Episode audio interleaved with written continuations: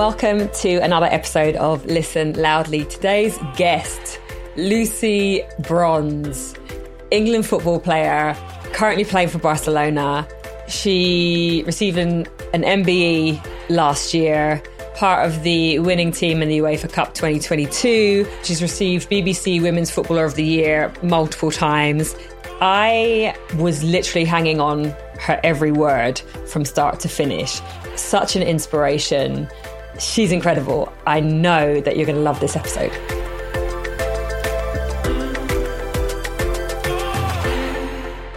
Lucy Bronze. Hello. Hello. What an absolute joy it is to have you on the podcast. Thank you so much for just coming on and doing this. I always say this because I had a list of a dream list that I wanted for this, and your name was on it. So when I sent you a message, I was just like, Let me just put it out and ask her. And you said yes. I feel very honoured to make the list. So you need zero introduction, but Lucy Bronze, football player extraordinaire. Phil Neville called you one of the best players in the world. That's some title. That's some name to be named. So I'm going to start with where we met, and we were just talking about that before we recorded. That was in Lyon, just shy of 5 years ago. Yeah.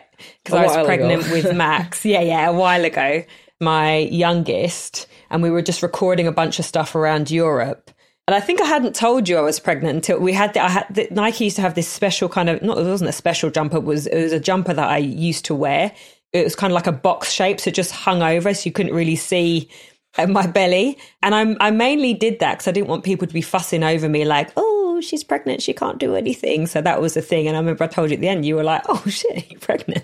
Yeah, so, sounds about right. That was where we met, and you just had good energy and good vibes. So I was like, yeah, Lucy's cool. I like Lucy. When we were speaking earlier, we were just talking about football, when you started, and it was pretty much from the get-go. When was the first time you kicked a ball? Yeah, from the get-go. I mean, everyone always asks how I started playing or when I started playing, but honestly, my brother's 2 years older than me. I just copied everything he did. So I think he probably was given a football or was playing football, and that was it. I fell in love with it, wanted to play with my big brother, wanted to follow him and copy him, and had a ball, always was walking around with a football in my arm since I can remember. That's so good. So what year was that? Well, I was born in 1991, and I can specifically remember my dad's got a camcorder videos where he used to video everything we did, and in the bottom corner it was like 1993, and there's me rolling on top of like a penny floater ball. He's speaking to me saying, oh, what have you got there? And I'm like, it's my ball. That was probably one of my first words that I could say, never mind kicking it and playing. Yeah. It's part of your vocab.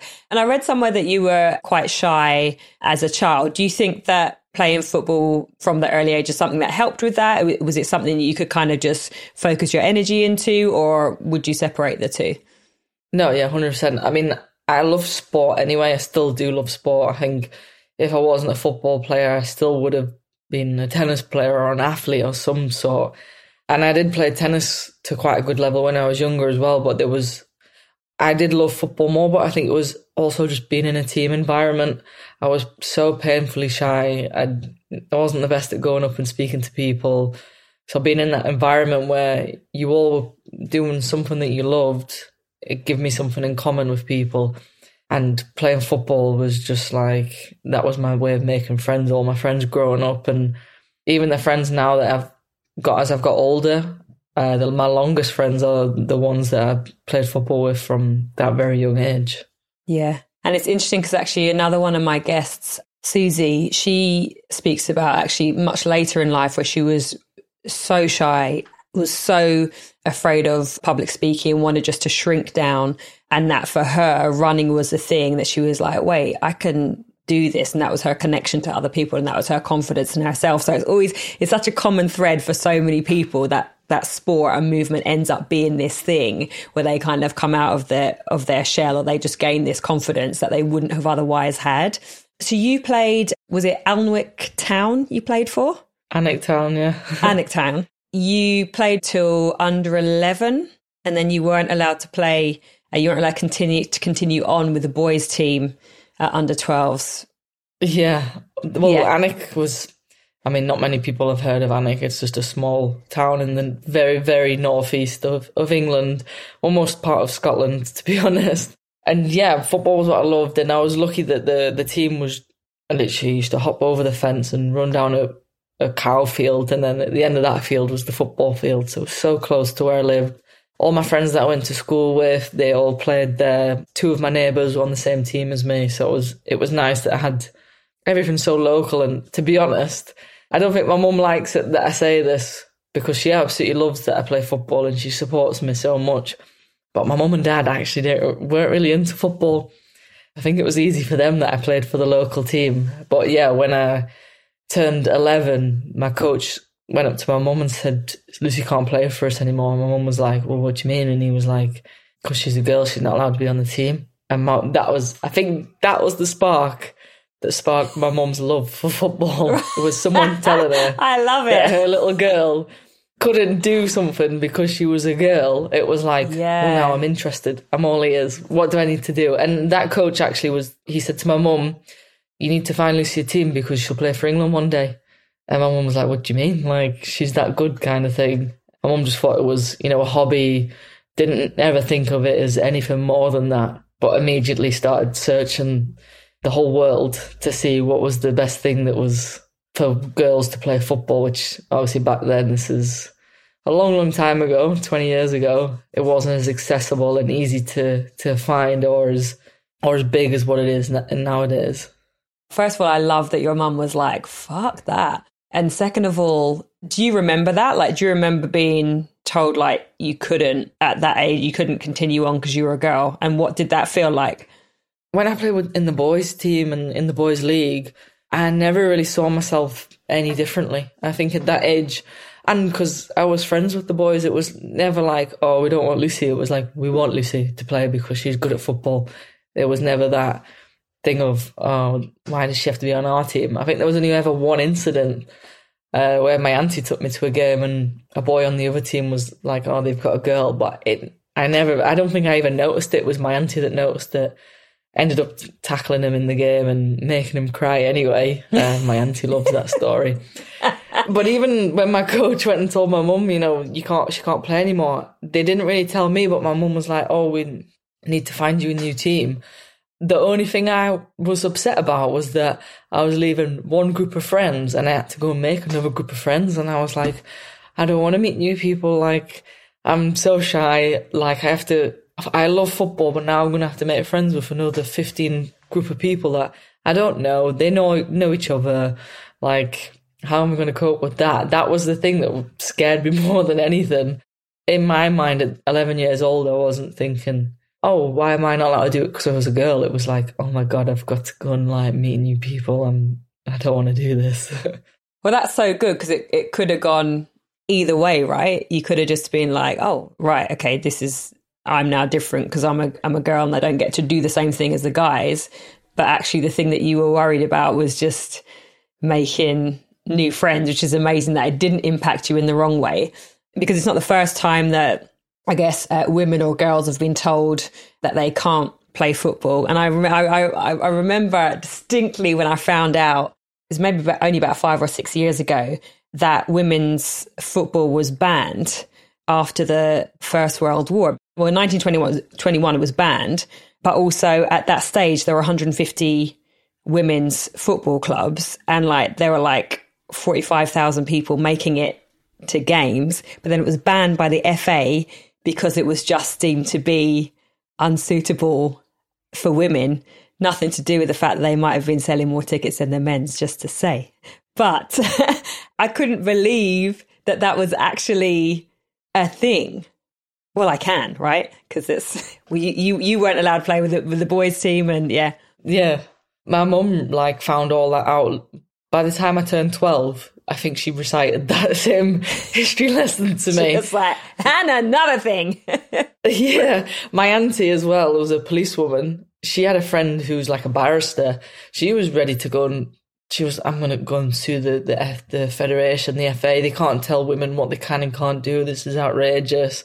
So I think from a very young age, I've been instilled with the history of women's football, what it means to be told not to do things and how to stand up for women and make sure that there's a change in society. Even though it's happened to be football, it's changed that. But from a young age, I was well aware of how important it was and the differences there was in the world.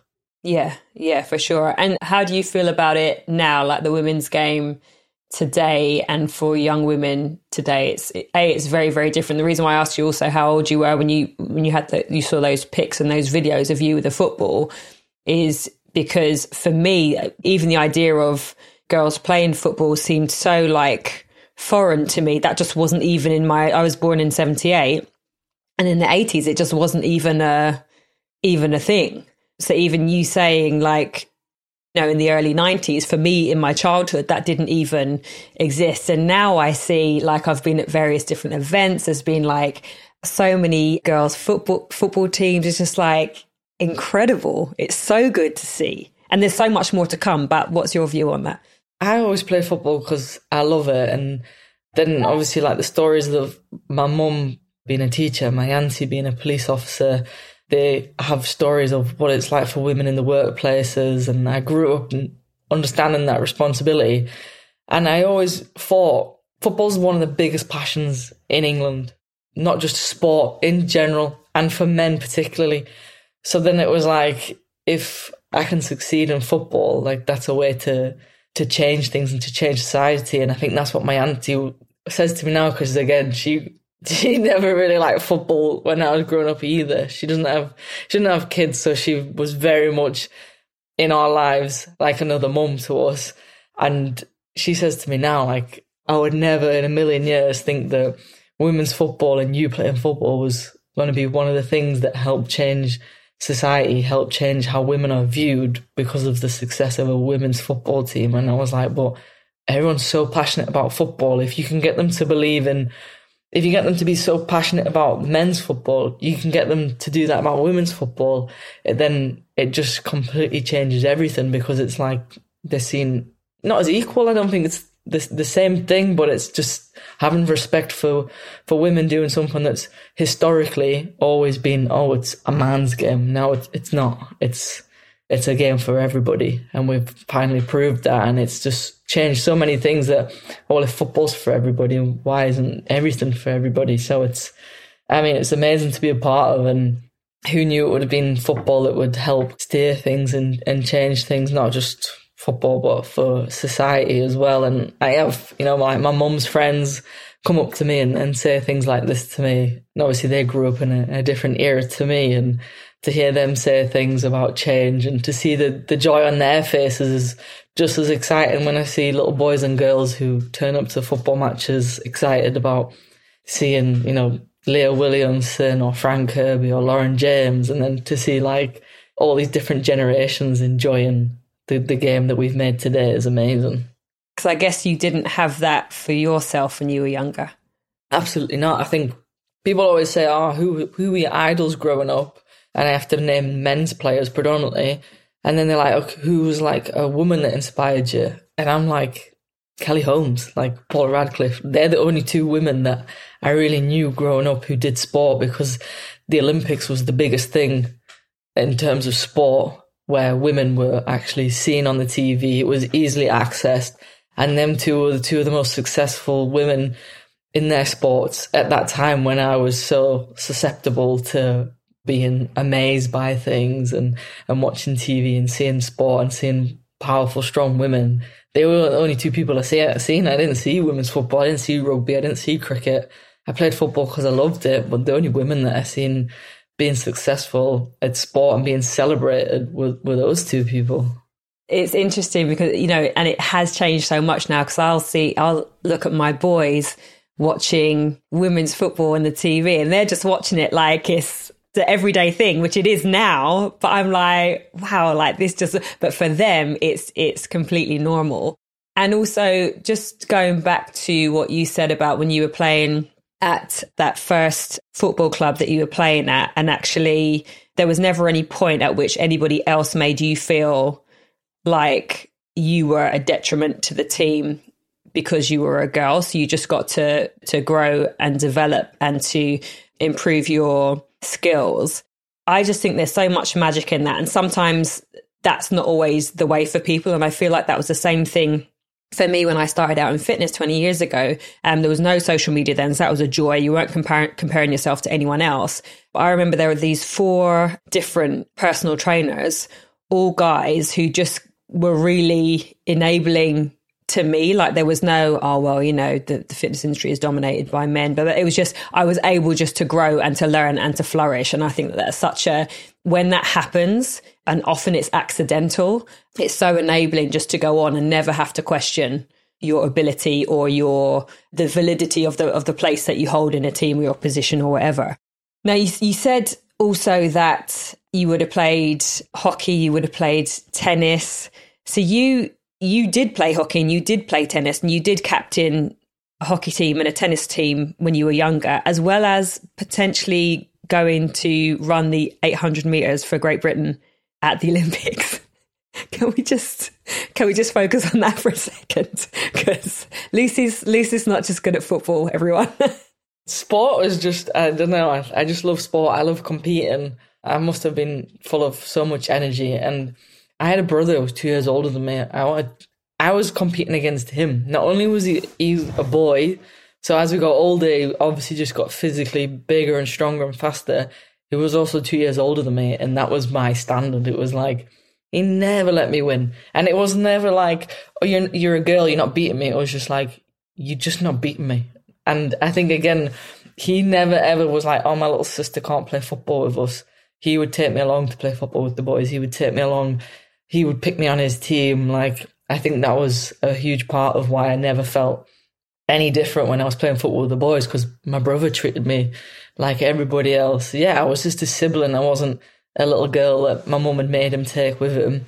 So I was always competing with him. So then I think that's where I had a bit more of fight in me for all these other sports. And obviously hockey and netball and tennis were predominantly what we did at school, and athletics.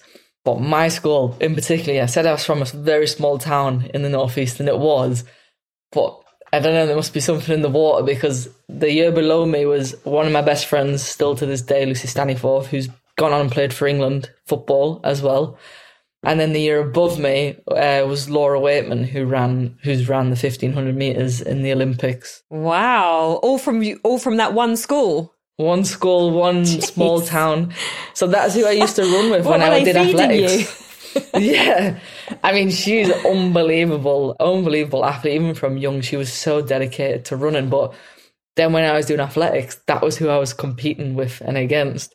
When I was younger, I used to say my claim to fame was that I beat her once in 800 metres when we were like, God, it must have been about 9 or 10 years old. I don't think I ever beat her again, but there was one race I beat her in. I'm never going to forget that. Never going to forget that. Never, ever going to. I'm like so proud of that. Everything I've accomplished in football and winning trophies in football. There's something about accomplishing something in another sport that's not your primary sport. It feels a little bit special. So I do enjoy running. I always do. I go home, do park runs with my family. They're very into park runs, and my brother got quite into marathons at one point, but I still had to beat him at the park runs, even though I don't do run anymore. But I don't know, there's just something about that little bit of competing in it. And in a race, like, it's just, yeah, there's no ifs or buts or maybes. It's just head to head. You will win or you lose. Like, that's it. I love it. And also, it's not just sport where you excel in a million different places, it seems. You're also a bit of a maths whiz, and you won an award. Am I correct? Well, maybe. I did maths to a good level when I was younger. I did like my A-levels in maths. Quite a weird A-levels to pick was maths and further maths and PE. I don't know. Okay. I nearly just went, when you went further maths on top of maths. Okay. And then PE. Okay, fine. Balance it out. Well, it's funny because when I was growing up, being a footballer wasn't a job for a girl, obviously. It was a hobby and it was something I would always do. No matter whether I got paid or not, I was always going to play football. So then I remember being asked what did I want to do when I was older, and I didn't know. The only thing I loved was football and maths. I asked my mum, like, what's a job where you get to use maths a lot? And she was like, an accountant. So from like the age of 5, I would be like, when I grow up, I want to be an accountant. All right. So you represented England from under 17. Yep. So what was that like, that first call up? Who was it? Did you need to call your auntie and just be like, babes, we made it?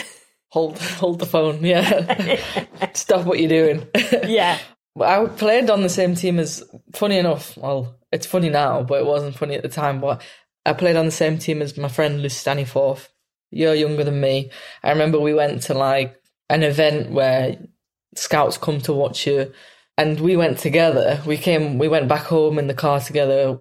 My mum took us, and then afterwards she'd been like, oh, like the scouts were there, they spoke to me, they want to pick me from England, da, da, da. No one had spoke to me, and I was like, oh, well done. Bearing in mind we're like 14, 15 years old, like I was a bit like disappointed to say the least, but I was like, oh, nice. And she was so excited. We dropped her off at home. She shut the car door. She ran in the house, and immediately I started crying. And my mum was like, I knew you were upset because your friend's been picked and you hadn't, or I thought I hadn't. Little did I know, you know, the week later we got sent letters. I'm on the same list as, like, I got picked, but no one had spoke to me at the event. And my mum was like, I'll never forget that car journey. You had to be like so quiet and not upset and try and be happy for your friend. But as soon as she left, you just started crying. She was like, I think that was when I realised how much playing football meant to you, that you were so upset that you didn't get picked. But I did end up getting picked. I got a letter in the post. My name was on it. I had to go. I can't remember where we went, but my mum dropped me off. I played like a tournament in Holland, and it was... yeah, it was just like the best thing ever. And from that moment, I absolutely just loved going to England camp. From the age of 15, and every couple months or so, you get to fly somewhere and play football against these other teams from other countries, and with all the people who have the same goal as you want to play for England. And yeah, it really just sparked my interest even more in, who plays for England, and starting to learn about the players that played for England, and how can I succeed and what can I do to get to the top, and going through all the age groups and things like that. I was never the superstar of any of the age groups. I did well. I always got picked, but there was other players who were ahead of me who got picked, who got kind of labelled or stamped for like, this is the future England captain, this is the future England superstar, yada, yada, yada. My name was never anywhere near that list. I made out of grit and out of spite of all of those things. That week in between you crying in the car and then getting the letter a week later, what was your mindset in that week in between when you thought that it wasn't you? I've always believed in myself, but I've never felt that other people believed in me the same way. So I think, although I was disappointed, it was just like, just got to keep going, and eventually they'll believe in me. Eventually I'll not prove them wrong, but they'll see something in me. I'll just have to keep going and going. I've kind of always had that mentality of, my mum's always believed in me, my family have. I've always believed in myself. Other people maybe haven't, or maybe haven't shown it. And I've always just felt like, I'll just have to keep doing more. Like, it's fine. Don't worry about it. And in a way, although it was so upsetting that like my best friend was getting scouted and I thought I wasn't, I think we both made it because of each other. Like, she made it and she was like, right, we need to go to the gym, we need to train more. And I'd be like, okay, I'll come and train more, I'll do more. And we always secretly kind of tried to outdo each other, tried to run more than each other, tried to kick the ball further than each other, like just these stupid little things, like we were siblings. But in an essence, like, we pushed each other to be better in the end. I think without having that person with us every single day, we lived in a small town, so for two of us to come out and play for England from that small place, I think it's because of the competitiveness between each other and the will to want to get to where the other one was consistently. And I feel like you saying that you just believed in yourself so much, I feel like that's such a rare quality in people in general. Where does that come from, do you think? Or is it just something you've always had? Or is it something that you worked on? Or it's from my family. I think I was painfully shy and I kind of didn't have this confidence in normal life. But then when I was playing sport, I somehow had this confidence. And my mum always used to just say, oh, you can do anything. Like, you can be whatever you want to be. Like, you have to work hard. She also did have a famous saying at home when my brother would beat me at a lot of things. And I'd be like, well, it's not fair. Like, he's bigger than me. It's not fair that he gets this. Or my mum would just be like, sometimes life's just not fair. And I'd be like, oh, I have no comeback now. So I just had to keep going. But she was my biggest fan. I think her not understanding football and not knowing whether I was doing good or bad, all she could ever cheer for was my effort. So it was never coming home and, oh, you didn't do this, you didn't do that, why didn't you pass there, why didn't you score more goals? I would come home and my mum would be like, did you enjoy yourself? And I was like, yeah, and like I worked my hardest. And she'd be like, okay, brilliant, like keep going. That was the encouragement that I got from my mum and my dad, from my brother and my sister, from my auntie, from my grandma, because they didn't, my brother knew football, but the adults in my life didn't know football. I was never pressured into it. So I learned to build confidence because I had no fear of failure. So good. It just feels like everything was just there, like all the ingredients were just right to produce who you are right now. So your senior England team debut was in 2013, friendly against Japan. What was that feeling? What was that like? Well, that is another like crossroads, because I was playing like really well and not getting picked for England, and a lot of the girls who played for England got picked a lot younger, or a lot of my friends who are my age were getting picked, and I had a couple of injuries and knee problems from a young age, from around 18 years old, and then my friends were getting picked for England. My dad's Portuguese, so from the age of 16, I was on the radar of the Portugal national team, and they kept coming saying, do you want to come play for us? And I was like, no, I want to play for England. And then I got to a point, I was like, it's never going to happen. Like, all my friends are getting picked. The coach just mustn't want me. I said to my mum, if I get to my 22nd birthday and I'm still not picked, pick up the phone. Like, I want to play football international, whether it's for England or for Portugal. They're both my countries. I'll go and play for Portugal. I got picked 4 months before my birthday, and it was only because 3 players got injured, and the coach literally rang me up and said, oh, congratulations, you've been picked, but it's only because so-and-so, so-and-so, and so-and-so have all got injured. So it was kind of like, oh, I'm bottom of the list, but it was my chance. I guess I took it and got in the squad and got picked for England ever since that day. But yeah, it was a little bit of fate, I guess, because if it had been a few months later, I would have been ready on the phone to Portugal saying I want to play for Portugal. And now I've had such a successful England career and played so many times for England. It could have been very, very different had it been for that phone call. God, so close, 4 months. It's wild, isn't it, the way life works like that, like almost just like to the nose, and then that change. And again, testament to your mindset and your passion, knowing that you got picked because 3 players were out. You could have been like, oh, well. But again, it seems like listening to you, everything is an opportunity all the time, no matter what, to get there and to take it and to just go for it. Yeah, always. You never know. I think having so many injuries from so young, and even before getting picked, it was like, you don't know what's going to happen tomorrow. So just head first into everything, take everything you can, believe in yourself, go for it. I think there's a lot of people who maybe hold themselves back a little bit, or they look at these obstacles and say, well, life's not fair. And it's not fair sometimes. And sometimes you've got to push a little bit harder. Sometimes you've got to work a little bit more than the person next to you.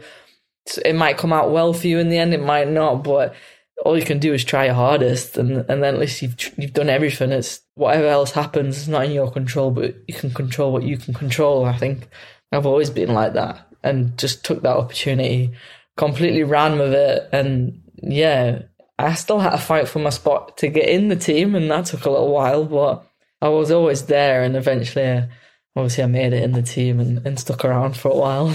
Yeah, and then you captained the team in 2018, the She Believes Cup. What was that like? I think, weirdly, I've took up this leadership role in England still to this day, and even quite early on in my England career it came about, and I never really pinned myself as that kind of person. I think just from playing my hardest and wanting to do my best, then the manager was like, well, you're pushing yourself is pushing people around you. That is what leaders do, that's what captains do.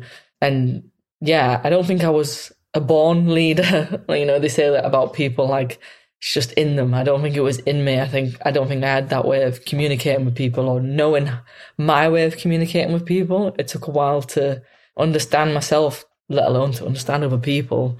So I've ended up captaining England and being vice captain of England and being the leader of the team, even to this day. Is you told me this 10 years ago, I would have laughed in your face. I would have thought, yeah, I'll play for England, but being the leader of the team, no, that's not for me. I don't know how to communicate properly with people. I don't know how to be a leader, but it's something that I guess I've learned to do because I want what's best for the team.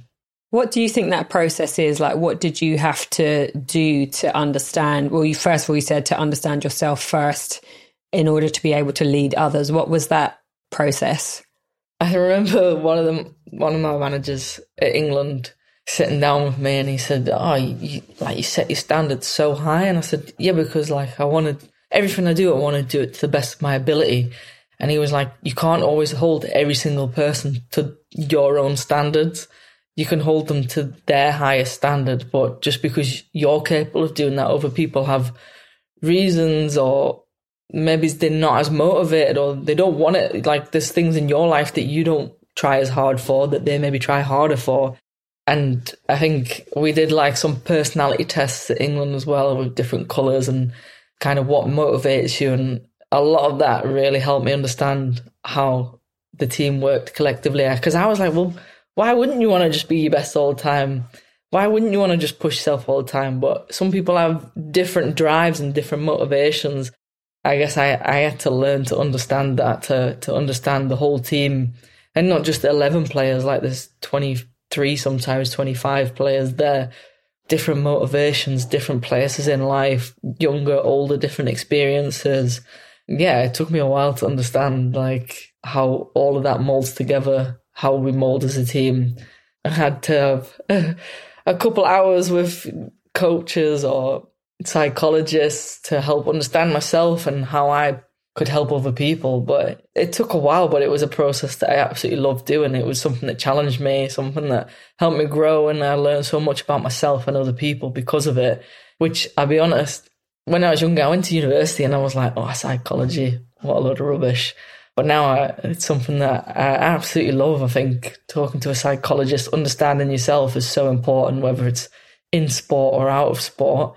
For me, in both walks of life, it's really helped me. Yeah, that's amazing. And just understanding different people in the team and what they're bringing. And even though it may not be the same as you, that it still collectively adds to the team. The best story ever is like Jill Scott, who everybody knows. She's been so successful. She had an amazing career. Like she's the bubbliest character. When she went on I'm a Celebrity, everyone, like all the girls were like, she's going to win this. Like she's the best personality ever. We were like opposites. She's like, Lucy, why do you always have to beat everyone? Can't you just like enjoy the process? And I'd be like, no, I need to win. I'm like, why don't you want to win? Like, why do you always have to enjoy everything? Like it's about winning. We were complete opposites. And for the beginning, we like used to clash a little bit. And then we did these as a personality test, and she turned around to me and was like, I think I get you now. Like, and it was her that more made the connection with me. And then I started to understand her better. And it was like, from that moment on, we played next to each other on the pitch. And although we have similar attributes on the pitch, like wanting to work hard, our motivations and our brain was so different. Like hers was very much enjoying the moment, making memories, bringing people together, as well as winning, whereas my winning came first and then the rest came down. Then working together, like it changed our relationship on the pitch. I think when I think about the Euros, how successful we were with England, Jill was like the special ingredients that brought everyone together, but as well as having that winning mentality that we needed. So it was really eye-opening. I think she was one of the main players and people that really opened my eyes and like helped me realise different people and working together. And yeah, it changed our relationship on the pitch, and I think it changed a lot of things in our England team understanding each other. First of all, what was the personality test? Because I feel like everyone needs to do this. And then how long ago was it? Long ago, I must have been around 25, 26, or maybe, 6, 7 years ago. What's it called? I don't remember what the test was. So there was colours involved as well. Yeah, it's like right, okay. It's like red, blue, yellow and green. Red and blue are like more logical based, and then green and yellow are more like socially based, or then there's like introvert and extrovert within that. So it's like a bit of a circular chart where you fit on one corner's more red, one's crossed to blue, one's here, one's here. That's it. One's logical based, one's more feeling based. How winning makes you feel, as opposed to you just want the result of 1-0 and that's fine. Or someone else could be like, yeah, we won 1-0, but I didn't play well, or I didn't do this well, or I didn't feel good, like we didn't play, like quite a long test. And obviously for 23 players to do it and to understand each other. I remember when we did it the first time at England, so many of our players were like green and yellow, which is like the feeling based. And there was like 3 or 4 of us who were like logical based. And I was like, no wonder I get frustrated in this team. They all just like want to have fun in training. They're all in the clouds. Yeah, like get your head out of the clouds, girls. Come on, we need to win. And they'd be like, calm down. I see why you're so stressed. Like we're training. Like let's have fun. Let's have fun in life, make memories. Like we can still win. And it was really learning about that. I remember mine was like red and blue really high, which was logical. Green and yellow really, really low. And that's that maths brain, isn't it? Yeah, did it a couple of years later and mine had changed, and they were like, you developed, like you've not changed as a person, you've just learned to understand those other sides better, which you asked me at the very first test if I'd wanted that, I would have said no, being logical's the best thing ever. But working in a team, I think you need to be able to switch that off and understand people as well. Yeah, incredible. That's so interesting. And what's your training like now? You said that there's been lots of differences and lots of changes. Speaking of logical brains. Yeah. I've been in America, England, France. Obviously now I'm in Spain and Barcelona. The training philosophies, I think, in each country is so different. I think England and America are more similar to each other, probably a bit more scientifically based in terms of logic and numbers, data that's used, collecting stats, whether that's football stats or like physical stats in terms of how far you run, how fast you run, like how fast you run at this speed and etc. Whereas I feel like in France and in Spain, from my experiences, they've kind of had those numbers, but it's been more like, especially in Spain, it's like, Lucy, how does it feel though? Like, I can remember that in France as well, actually, the coach would be like, but what does that feel like to you, like in terms of how you play the game, thinking about other people and where they're moving to? What does that make you think? What does this make you think? Whereas in England, it's a little bit more statistically driven with how many passes you've maybe completed, how many of this you've completed. The same with the training off the pitch in terms of in the gym. Like in England, it's more like we need to exert power. What's the best place lift or exercise to exert powers? This one, right? We'll do that. We'll get strong at that. Whereas I feel like in Spain and France, it's like, what's the movement that you use during a pass, or what's the movement you use during a turn in football? Right, we're going to repeat that movement, but with some sort of resistance. So it's like more movement based. Whereas I feel like England and US is a little bit more like, I don't know what the word is, but I guess more weight-based, more based off of like hard lifts, heavy lifts. In Spain and in France, it's like, what is the movement that you're doing and how do you improve that movement? I think there's evidence for both. I guess that's the thing with football is not necessarily a right and wrong way to do a lot of things in football. A lot of it's opinion-based. There is science, obviously, sports science, and all teams follow sports science, but they have different philosophies and how that's, I guess, formed and onto the pitch and how it works for their team. Would you have a preference for one over the other, having done both? Funny enough, I feel like I have a preference towards England. I feel like having so many knee problems, I think certain movements I struggle with anyway, so then to be asked to do a movement to then build up my strength, it's like, well, I can't do the movement to do the strength, so I can't get strong to then feel better doing the movement. It's like a bit of a chain reaction, whereas some people absolutely love doing the movement-based things because they feel like that's exactly what they do. I think for me, doing more generic or basic broken down movements is easier for me to keep strong, to keep fast, whilst not aggravating all the injuries that I've had. But then for me, in France and Spain, the football side of it, I've loved more of like how we train on the pitch. It's not just, you need to run this distance because the GPS said that you haven't ran enough, so we're going to do an extra drill just to hit a number. Meet that target, like, yeah. Yeah, it's not hitting a target of a number. It's like, have we got the goal out of training, which is the goal is pretty much all the time is to do with football. It's like, has the team found the rhythm? What does that rhythm look like? Doesn't really matter if we've ran too much or too little. There is that. It is, you know, the numbers are still there, but it's more based off the football. I think in England, there still is, have we found the rhythm? But once you've hit a number, you probably normally have to stop. So they both use both philosophies, but I think one maybe overpowers the other in different places. And then does that feed into then the pre-game chat, the halftime chat? Do you find a difference within that too? I don't think in the game necessarily, but maybe like in terms of like the recovery sessions, maybe. I think in England it's very much based off the numbers, whereas in my experience of France and Spain, it's, yeah, like, did we win the game easily? So therefore, was the game easy? But actually, your numbers could still be the same because you still have to put effort in, you still have to work hard. Whereas in England, it might be like, well, or equally opposite. In England, you might feel like the game was easy, but you hit high numbers and you're thinking, well, I want to train today. And they're like, no, you can't train because you've already hit the target that you need to hit.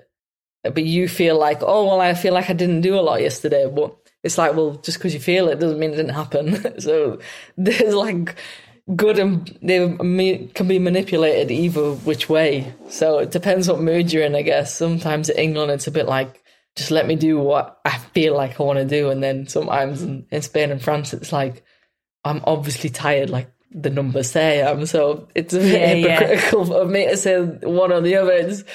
Because it changes throughout the year, because sometimes you are really tired, sometimes you're not really tired, just can depend on other factors.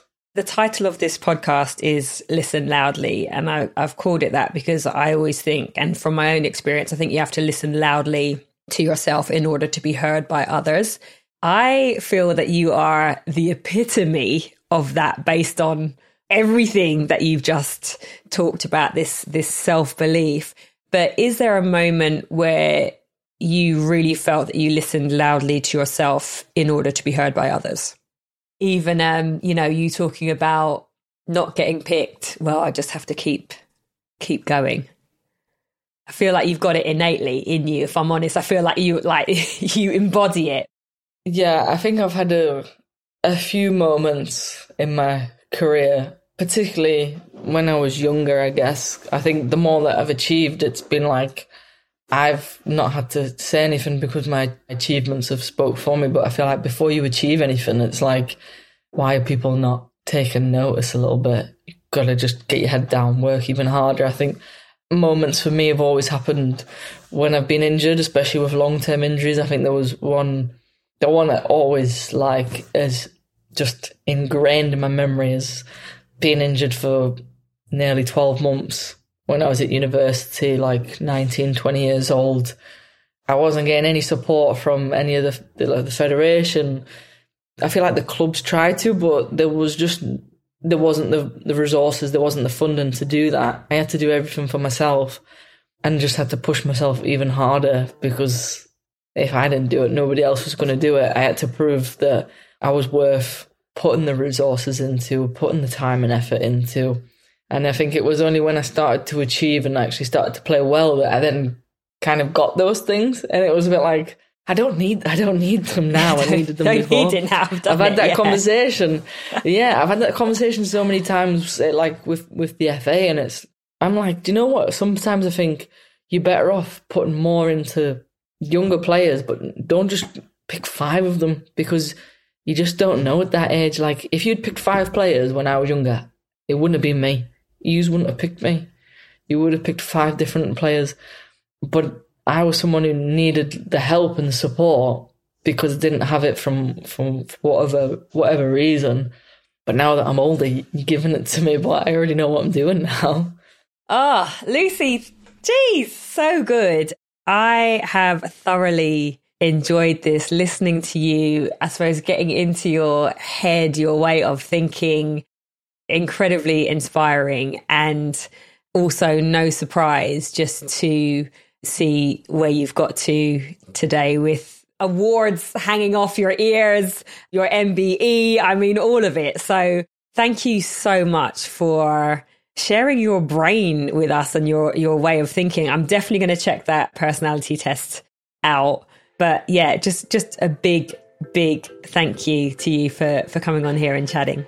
No, thanks for your time. I really enjoyed it. Ciao, ciao.